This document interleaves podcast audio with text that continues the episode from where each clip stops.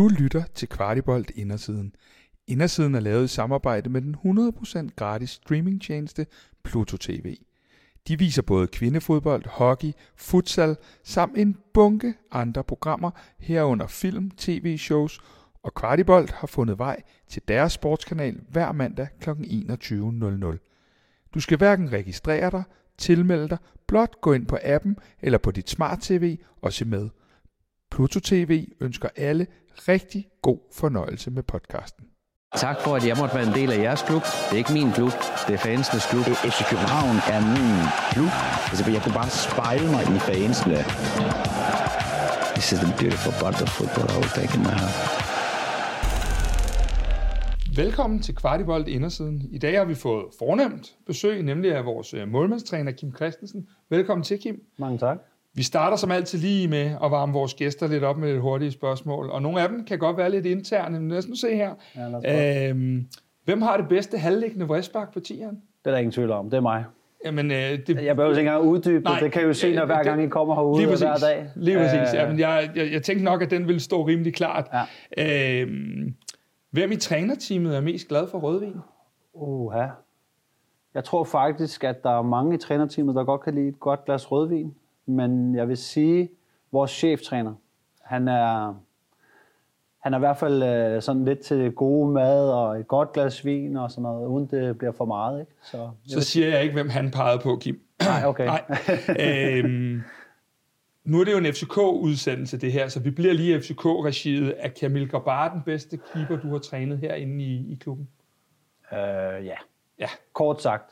Det synes jeg. Jeg synes også, at hans forhåbentlig trofæer og meritter og alt det der, det kommer til at tale for sig selv.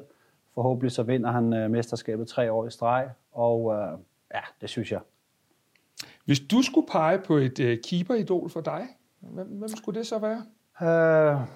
Men altså, hvis vi skal tilbage i tiden, så er det sådan nogen som Oliver Kahn, Walter Zinke i Inter og sådan nogen der. Peter Schmeichel var et stort idol. Men egentlig, da jeg var ung knægt, så var jeg jo ikke interesseret så meget i målmand. Det var jo mere markspillere, faktisk. Ja. Så mit helt store idol var faktisk Lothar Matthäus. Men så blev det så målmanden senere hen. Men Kim, hvorfor blev du målmand? Altså, hvad er det, der er attraktivt ved den position? Nu snakker du selv om, at det kom lidt senere og så videre. Jamen, jeg tror egentlig, jeg blev dårligere og dårligere ude i marken. Nej, altså, jeg startede jo på en af de offensive positioner og gjorde det egentlig meget godt, og så rykkede jeg længere og længere tilbage på banen, og da jeg var 2. års yngling, hed det dengang, nu hedder det jo 19, der lige pludselig manglede en målmand, og så prøvede jeg, og så tog det egentlig fart derfra. Vil den historie egentlig kunne udspille sig i dag? Det ville være svært. Ja. Jeg har tænkt det, om det ville kunne lade sig gøre. Altså Jesper Christiansen gjorde det også. Præcis. Der er flere andre målmænd, der har gjort det, men nu om dagen, de bliver scoutet så tidligt, og kommer så tidligt i mål, og skal være så skolet. Altså, jeg var ikke den mest skolede målmand. Jeg var dygtig til at læse spillet. Jeg var dygtig med fødderne. Jeg var hurtig. Men jeg havde aldrig haft målmandstræning. Så var jeg ikke så skolet, vel? Så jeg tror, det ville være svært. Det ville være svært at se, at det skulle ske i dag. Men Kim, skal man så egentlig være klar til at tage et større ansvar som målmand end ved andre positioner på banen? Ja, det vil jeg sige. I hvert fald skal du være klar til, at der er større konsekvenser. Det skal du helt sikkert. Altså, det er en udsat position, og vi står dernede alene mange gange i store del af kampen, og så pludselig skal du være der. Så det er klart, du sætter lidt numsen i klaskehøjde, ikke? Men det er en del af det, og det er der nogen, der virkelig godt kan lide, og dem, der ikke så godt kan lide, det skal måske vælge at være noget andet end målmand. Kim, når jeg ser træningen herude, udover at jeg ser de her fantastiske halvliggende wristback, bliver nødt til at bakke op om den der, så er du ofte alene i nogle dele af træningen med dine keeper, og i målet står man alene, som du selv har været inde på. Er det egentlig en post, hvor man sådan føler sig integreret på holdet fuldstændig på lige fod med de andre markspillere? Ja, det synes jeg, det er. Altså, der foregår også en masse ude for banen. Og så ved markspillerne jo også godt, hvor vigtigt det er at have en dygtig målmand dernede. Så de er fuldt integreret. Det er klart, at i selve træningen, der har vi lidt vores egen lille klub dernede, og som regel har vi en halv times tid, hvor vi virkelig kan nørde vores del af spillet. og hvor vi kan komme tæt på hinanden. Vi bliver jo en meget tæt gruppe, og en gruppe, som skal fungere og være meget harmonisk, så vi kommer tæt på hinanden. Men jeg synes, de er fuldt integreret med resten af truppen, helt sikkert. Og det er jo også din fornemmelse af, at målmændene selv har den, og det kan du huske for din egen tid, at man føler sig som en del af holdet, også selvom at træningen er lidt på siden nogle gange. Ja, det gør man, og mere og mere. Jeg vil sige, da jeg stod på mål, og for 10-20 år siden, der var det måske endnu mere, at målmændene gik ned bag hækken, og så passede de bare sig selv en times tid, og så kaldte vi på dem, når vi skulle skyde på mål. Mm. Og der bliver det mere og mere integreret, både i opspillet og sådan noget. Altså, der målmændene bliver vigtigere og vigtigere, både i spillet med fødderne, men også i andre taktiske sammenhæng. Så vi kommer mere og mere med, synes jeg. Hvordan passer du egentlig sådan som målmandstræner på de unge målmænd, som jo i hvert fald lige i øjeblikket i klubben, er der jo en meget, meget stærk rangorden med Camille Øst, og så nogen nede under. Hvordan passer du på keeper 2 og keeper 3? Jamen, jeg synes egentlig, at selvom Camille er en meget stærk personlighed og har sine holdninger, så synes jeg faktisk, at han er virkelig god til at passe på dem, og han lærer fra sig. Så jeg synes egentlig ikke, der er så meget, jeg skal passe på, andet end jeg skal sørge for, at de bliver ved med at udvikle sig og bliver ved med at gå i den rigtige retning. Det er interessant, og nu har vi to unge reservemålmænd, og det er virkelig spændende. Så jeg synes egentlig, at Camille og selvfølgelig også mig selv er med til at sørge for, at det er en god gruppe. Ja, fordi jeg tænker på, at hvis du ikke lige har startet inden som sekser, jamen, så er der en mulighed for, at du kan på en eller anden måde spille dig på i løbet af ugen, og måske kan du også spille 8, eller hvad ved jeg. Her er det jo én position, ja. Og folk ved jo, medmindre at der sker noget helt vildt, så er det også Camille, der står på søndag og næste søndag. Kan det ikke betyde noget i forhold til motivationen nogle gange? Jo, det kan det sikkert. Men jeg synes, målmænd specielt, de har et eller andet specielt i sig. Altså, de har en måde at motivere sig på, og det bliver de også tvunget til. Som du siger, det er en meget speciel position. Det er sjældent, du lige kommer ind og får 10 minutter, eller det gør du aldrig. Og så lige pludselig, så skal du være der, og så er det bare med at tage chancen, når man får den, ikke? Theo er et meget fint eksempel jo, da Camille blev syg, eller da han slog sig lidt der, og han skulle stå på videre. Bum, så var han der. Og det er jo det, der kendetegner en dygtig målmand, men også en dygtig reservemålmand, og at man så tager chancen, når man får den. Og det er jo godt for os at vide, okay, vi har en reservemålmand, der er klar, hvis der sker noget. Du skal jo passe på, når der sidder en målmand over for mig, men i gamle dage i gåseøjne, der sagde man jo, at målmanden skulle være lidt skør, fordi det netop er den her lidt udsatte position, ja. Og så videre. Er der lidt om det? Ja, der er lidt om det. Det er der ingen tvivl om. Jeg ved godt, du kun vil sige lidt. Ja. Altså, vi er jo lavet noget specielt, og vi er lidt skøre. Men også det faktisk, synes jeg, er en lidt mere til de gamle dage, altså hvor at... Der kunne vi virkelig være skøre, synes jeg. Der er det blevet udlignet en lille smule.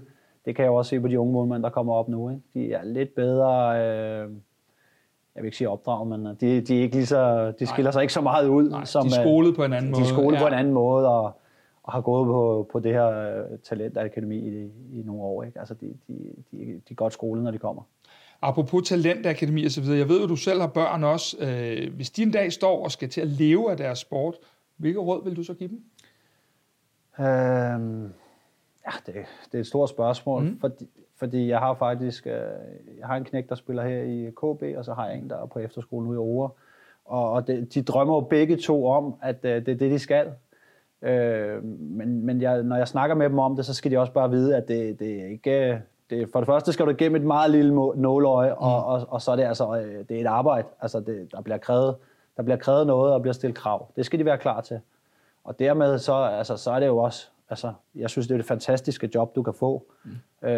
Så jeg ønsker det da virkelig for dem, men de skal også være klar over, at der skal ydes, og der skal virkelig arbejdes. Er det nemmere for dig at rådgive dem, når du selv har været i det, eller kan man komme til at falde lidt den der fælde mellem at være far og være en, der sådan ligesom har det tæt på sig, det har du også i din hverdag? Jeg tror lidt, det er både og, fordi jeg ved, hvad der kræves. Og omvendt, så kan jeg måske også være ham, der maler lidt fanden på væggen og fortæller dem, hvor svært det egentlig kan være. Så jeg tror, det er lidt både og. Men jeg opmuntrer dem, og jeg støtter dem i alt det, jeg kan, som enhver anden far vil gøre.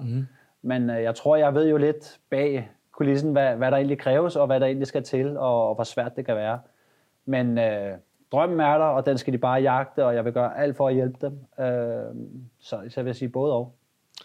Vi var lige inde på lidt, du var inde på lidt før omkring Theo. Han har også været med i det her format, og der siger han så til os, at han har brug for en træner, altså en målmandstræner, der vil bruge tid på ham, stille krav til ham, og forventer, at han er den bedste udgave af sig selv, men også en træner, der kan yde omsorg, når der er brug for det, og hele tiden er med til at udvikle ham. Mm. Lyder det som dig?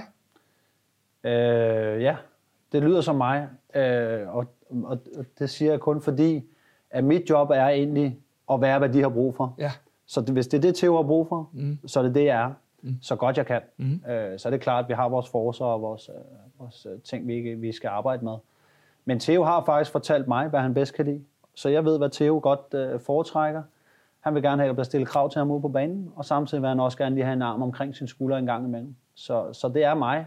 Jeg er her for at gøre målmanden bedre. Camille er anderledes. Dietmar er anderledes. Og det er egentlig også mit job at kunne rumme det hele. Samtidig.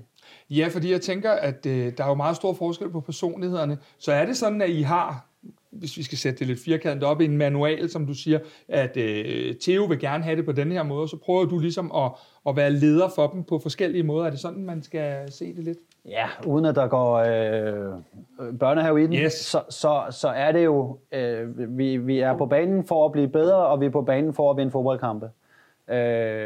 Og det er klart, lige nu er Camille etter, så han bliver prioriteret højest. Mm. Og sådan er det også altså i den her verden.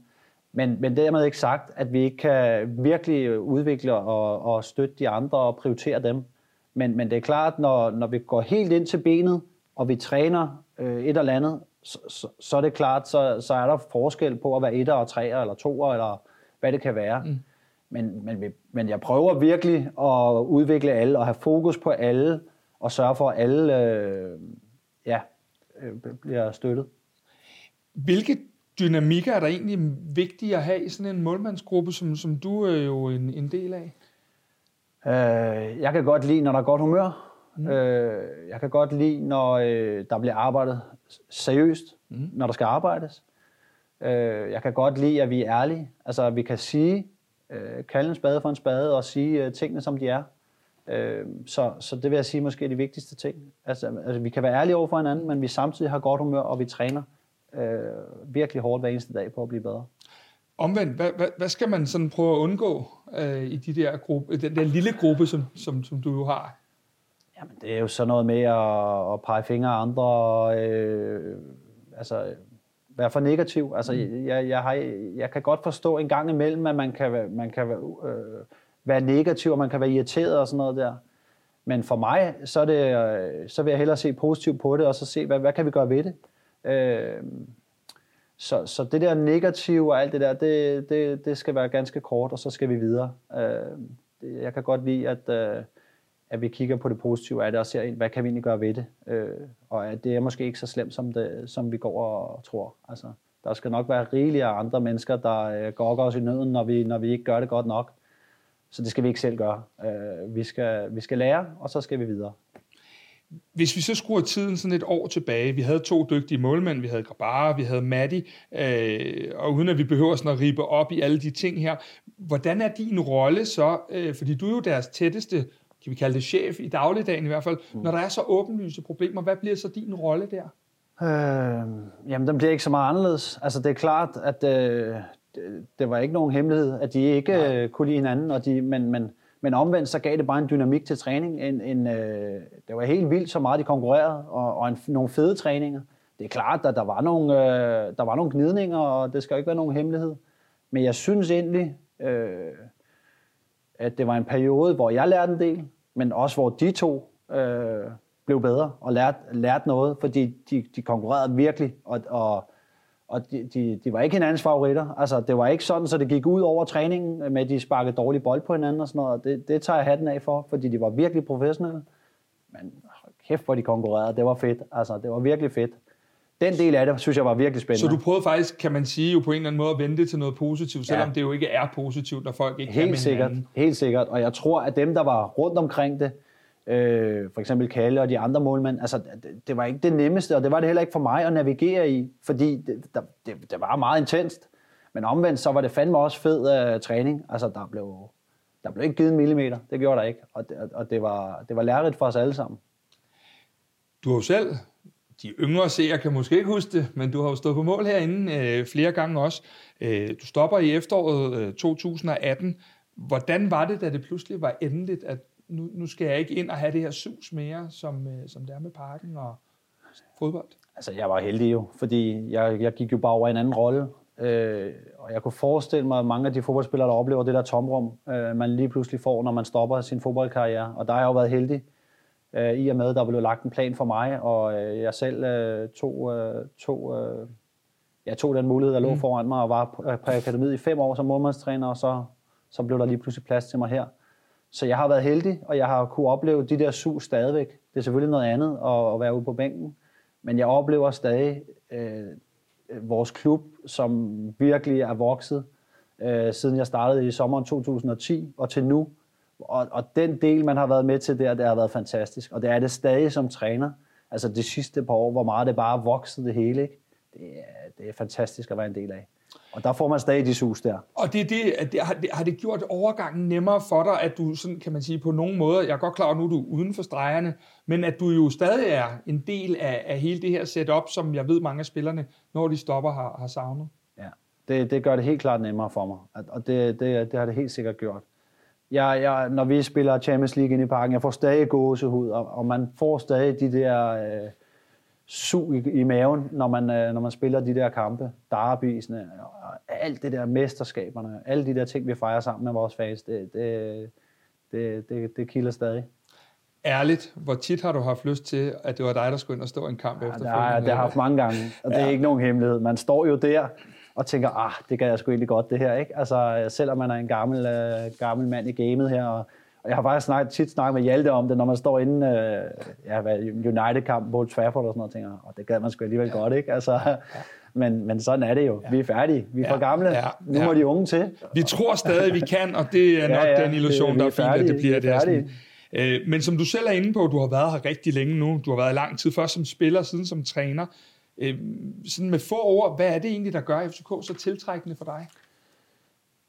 Helt ganske kort, så er det, at vi vil være de bedste. Det synes jeg er for fedt. Altså jeg elsker, at vi vil blive bedre hele tiden, og vi vil vinde. Det er ikke noget med, at vi gerne vil være i top 3, eller vi dit og dat. Vi vil blive bedre, vi vil i Champions League, vi vil være mestre hver eneste år, og alt det der. Kort sagt, så er det det. Så elsker jeg byen, elsker fansene, jeg elsker alt omkring vores klub som sådan. Men det der med, at vi ikke vil nøjes med at blive toer, at vi vil vinde, det kan jeg virkelig godt lide. Kim, der er jo ikke en opvarmning i parken, uden at publikum stadig er i gang med deres Kim. Ja. Hvad fanden er det med det her særlige bånd mellem dig og fansene? Jeg ved det ikke, men jeg sætter virkelig stor pris på det. Jeg synes, det er dejligt at blive anerkendt på den måde. Jeg tror, det bunder lidt ud i, at de godt kan mærke, hvor loyal jeg er over for den her klub, og hvor mange år man har været og sådan noget, og de vil gerne vil give lidt tilbage, og det føles skønt jo. Det er dejligt at komme ned til fansene. Og der er lidt at suge ud i maven der. Ja, præcis. Kim, hvis vi så kigger på det her efterår, der lige har været spillet, som jo på mange måder har været en stor optur, så har I med chefens eget udtryk lukket for mange mål ind. Hvor meget går det dig på i forhold til det ansvar, som du jo har med vores keeper? Jamen, det går mig på, og det går også Camille på, og målmandsgruppen på. Men omvendt er det også sådan, så vi kan også godt se imellem linjerne. Vi evaluerer jo også på, både på mål og på chancer, og hvordan spillet har været i det her halvår. Så det er ikke sådan, så jeg tænker, okay, nu Camille er faldet i niveau, eller, men det er klart, det er noget, vi arbejder på, og det er noget, vi kigger på og ser, om er der nogle tendenser i det her halve år, hvor kommer chancerne hen og alt sådan noget. Og det gør vi jo samlet i trænerteamet, men også i målmandsgruppen. Prøv at gøre det bedre. Så vi har lukket for mange målmænd, ja, det har vi. Vi har sådan, vi prøver med vores små lommeanalyser en gang imellem og kigget lidt. Kunne der være noget omkring det her spil i luften, hvor at der måske har været lidt for stor usikkerhed, og det snakker vi ikke nødvendigvis om keeperen, men i forhold til det her med de her mål, der bliver lukket ind, at der har været lidt usikkerhed omkring den del, eller hvordan ser du den del? Jamen, jeg tror mere, det, altså, jeg vil ikke pege en del ud, men det er klart, at vi har haft lidt problemer med at stille den samme bagkæde kontinuerligt i mange kampe, og været lidt udfordret med skader og sådan noget, og det har selvfølgelig spillet ind. Og så har vi også samtidig vil have en offensiv spillestil og alt sammen lagt sammen, har nok gjort, at vi har lukket lidt for mange mål ind. Men vi er stadig med i det hele. Altså, vi spiller stadig om at blive mestre. Vi er videre i Champions League, hvilket er historisk igen. Har 2 rigtig sjove kampe at se frem til, så vi er jo egentlig tilfredse med, hvor vi er. Så ved vi godt, der er nogle knapper, der kan skrues på for at gøre det endnu bedre, og det bruger vi her preseason på at prøve. Hvad er egentlig, Kim, den største? Nu har vi jo Næstrup, som vi jo alle sammen har kendt i en del år i forhold til trænergerning. Han har også været på akademiet derovre. Hvad er egentlig den største forskel på at være målmandstræner under de her forskellige? Nu har du haft Jess og Ståle og de her. Altså, hvad er for den største forskel på at være målmandstræner under de forskellige? For de er jo meget forskellige personer. Ja, det er forskellige ledelsestyper og forskellige personligheder og sådan noget. Og det er måske den største forskel, fordi mit arbejde ude på banen er egentlig ikke så forskelligt fra de forskellige trænere. Man kan sige, at det er måske mere, hvor meget ansvar man får i trænerrummet og uden for banen. Hvor meget man bliver hørt, og hvor meget man ikke bliver hørt, og hvor meget man får lov at passe sig selv, og hvor meget cheftræneren har en holdning til, hvad man går og laver, og de ting den vej rundt. Det er måske de største forskelle, der er, men sådan rent mit arbejdsmæssige... Der er ikke den store forskel. Men føler du, at du har en saying? Fordi man kan sige, at du kan jo godt være, og det her handler jo ikke om Næstrup, men du kan jo godt være verdens bedste træner, men ikke have forstand på det her lidt specielle felt. Føler du, at du har sådan en stor indflydelse i hverdagen på at videregive den her information omkring de her keepere, hvor de er? Ja, det føler jeg har. Og så føler jeg faktisk også, at i og med, at jeg har været i klubben så mange år, jeg har en følelse af, hvor vi er henne, og hvor omklædningsrummet er henne, og hvor klubben og sådan nogle... Altså det får man jo bare ind under huden, når man har været her i så mange år. Så jeg føler, at jeg har en viden, som er god at have, ligesom mange også andre i teamet har. Ja, noget baggrund, og, ja. Som Hjalte Bo har, og som mange andre i den her klub har. Altså det tror jeg er en god balance at have, at man både har lidt af dem, der har været her i længere tid, når kommer noget nyt frisk ind og alt sådan noget der. Vi ved jo godt, mere eller mindre, hvordan en almindelig uge ser ud for markspillerne herude. Kan du prøve at tage os lidt bag med, hvordan strukturerer du sådan en uge? Lad os sige, det er en uge uden Champions League. Det er jo gudskelov ikke så tit, det sker. Nej. Men hvordan er sådan en uge, når du bygger, eller jeg tænker, I går lidt ned, og så bygger I op imod weekenden. Hvordan er sådan en uge? En typisk uge, hvis vi spiller søndag, vil være dagen efter kamp, så ham, der har stået i mål, han vil have en stille og rolig træning. Måske endda blive inde og lave recovery. Men han vil have en videoseance med mig, hvor vi evaluerer på kampen dagen før, runder den af, får snakket den godt igennem, og hvis der er nogle områder, vi skal kigge ekstra på, så kan det være, at vi gør det i løbet af ugen, både med video eller på banen. Og ellers så runder vi egentlig bare af og får lukket den kamp ned. Så træner de andre reservemålmænd lidt ekstra den dag, og så holder vi alle sammen fri som regel dagen efter, 2 dage efter kampen. Og så derfra så bygger vi ugen op. Så kan der være nogle temaer, alt efter hvilken modstander man møder, eller det kan være nogle udviklingsområder, som målmændene har, som man har tid til. Som du selv siger, nu har vi ikke haft meget tid her det sidste halvår til alle de der ting der. Så det ser jeg frem til, hvis vi nu skulle få tid til nu her, at få en normal træningsuge. Nu talte du selv om det der med, at du en af de væsentligste grunde til, at du er her, det er på grund af ambitionerne. At du godt kan lide det her med, at vi aldrig er vilkårene for at udvikle målmænd på den øverste hylde til stede i FC København. Ja, både over at sige. Altså, vi kommer efter det. Hvis vi tager talentsiden herover, så har vi ansat en fuldtid nu. Og det har vi haft de sidste 2, tror jeg. Nu må jeg hænge mig helt op på det, men det er forholdsvis nyt, og det er den vej, vi skal gå. Altså, hvis vi vil lave målmændene selv, og vi vil have, ligesom markspillerne er kommet rigtig mange over til vores første hold, så skal vi også have gode forudsætninger herovre på talent. Og det har vi fået nu, i hvert fald bedre. Så det er i hvert fald en start. Nu har vi jo allerede fået for eksempel Dietmar over, som er meget talentfuld målmand, og vi har lavet talentfuld målmand, men jeg tror, at vi har brug for det tiltag, som er taget nu, for at rykke os på den del. Ja, fordi uden at vi skal gå i quiz-mode her, kan du huske, hvem den sidste er, der har været herovre inden Dietmar? Jeg tror, det er Jakob Busk. Ja. Det vil jeg skyde på, ikke? Og der skal vi vel... Det er det mange år siden nu. Man kan sige, med den strategi, vi har og så videre, så skal vi jo også på den position. Vi skal jo kunne lave en... hvad den tredje år eller sådan noget af, altså, der kan komme over til os. Det skal jo være gode nok til. Så det skal vi jo kunne. Og det tror jeg også, vi gør. Et lidt sjovt spørgsmål, Kim. Kan man godt, det har jeg haft lyst til at stille altid det her, kan man godt som sådan en målmandstræner nærmest nogle gange sidde og sådan, du ved, håbe modstanderen får et straffespark, fordi man er så godt forberedt og gerne vil prøve det af? Nej, det gør man trods alt ikke. Men jeg vil sige, man kan godt sidde med en god fornemmelse og være så godt forberedt både på straffespark, men også på frispark eller på modstanderen generelt, hvor man tænker, okay, du kan bare komme, fordi vi er rigtig godt forberedt. Så man kan godt have følelsen lidt, men det er ikke sådan, som man håber, okay, nu er der straffe til modstanderne. Men kommer det, så sidder man jo og tænker, kan jeg vide, om vi... Nej, men man sidder med en følelse af, okay, den tror jeg sgu, han tager. Altså, det kan man godt sidde med den følelse, ja, det kan man godt.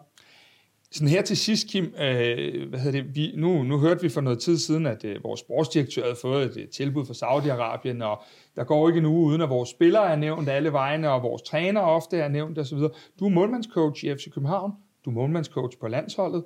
Det er muligt at nå, efter mine begreber, højere i Skandinavien i hvert fald. Og vi ser mange af de her prøvelser i udlandet. Har du egentlig en ambition for lige pludselig, kan vi med et smil på læben sige, hvis Real Madrid ringer? Det er et svært spørgsmål, fordi jeg trives virkelig, hvor jeg er. Og jeg har svært ved at se mig andre steder. Men jeg vil ikke sige nej, fordi for mig handler det også om... og udvikle sig. Og hvis jeg føler, at det ikke er et rigtigt sted for mig længere, så vil jeg ikke udelukke det. Men jeg har slet ikke den følelse overhovedet. Nej, det var heller ikke en... Jeg elsker at være her, og jeg udvikler mig, og det, men jeg vil ikke udelukke det. Det er klart. Jeg er stadig forholdsvis ung målmandstræner, og jeg har også ambitioner. Men dermed ikke sagt, at... Det er slet ikke noget, jeg overvejer. Men det må jeg jo gøre, hvis der skulle komme noget. Når Real Madrid ringer. Præcis. Kim Christensen, det var super spændende at komme lidt tættere på det her område, fordi det er jo ikke altid, at det er det område, der bliver belyst allermest. Vi glæder os til at se jer i parken igen, se dine målmænd, og ikke mindst at høre Kim, tak for din tid. Det glæder jeg mig også til. Det er godt. Tak for, at jeg måtte være en del af jeres klub. Det er ikke min klub, det er fansenes klub. FC København er min klub. Altså, jeg kunne bare spejle mig i fansene. This is the beautiful part of football I will take in my heart.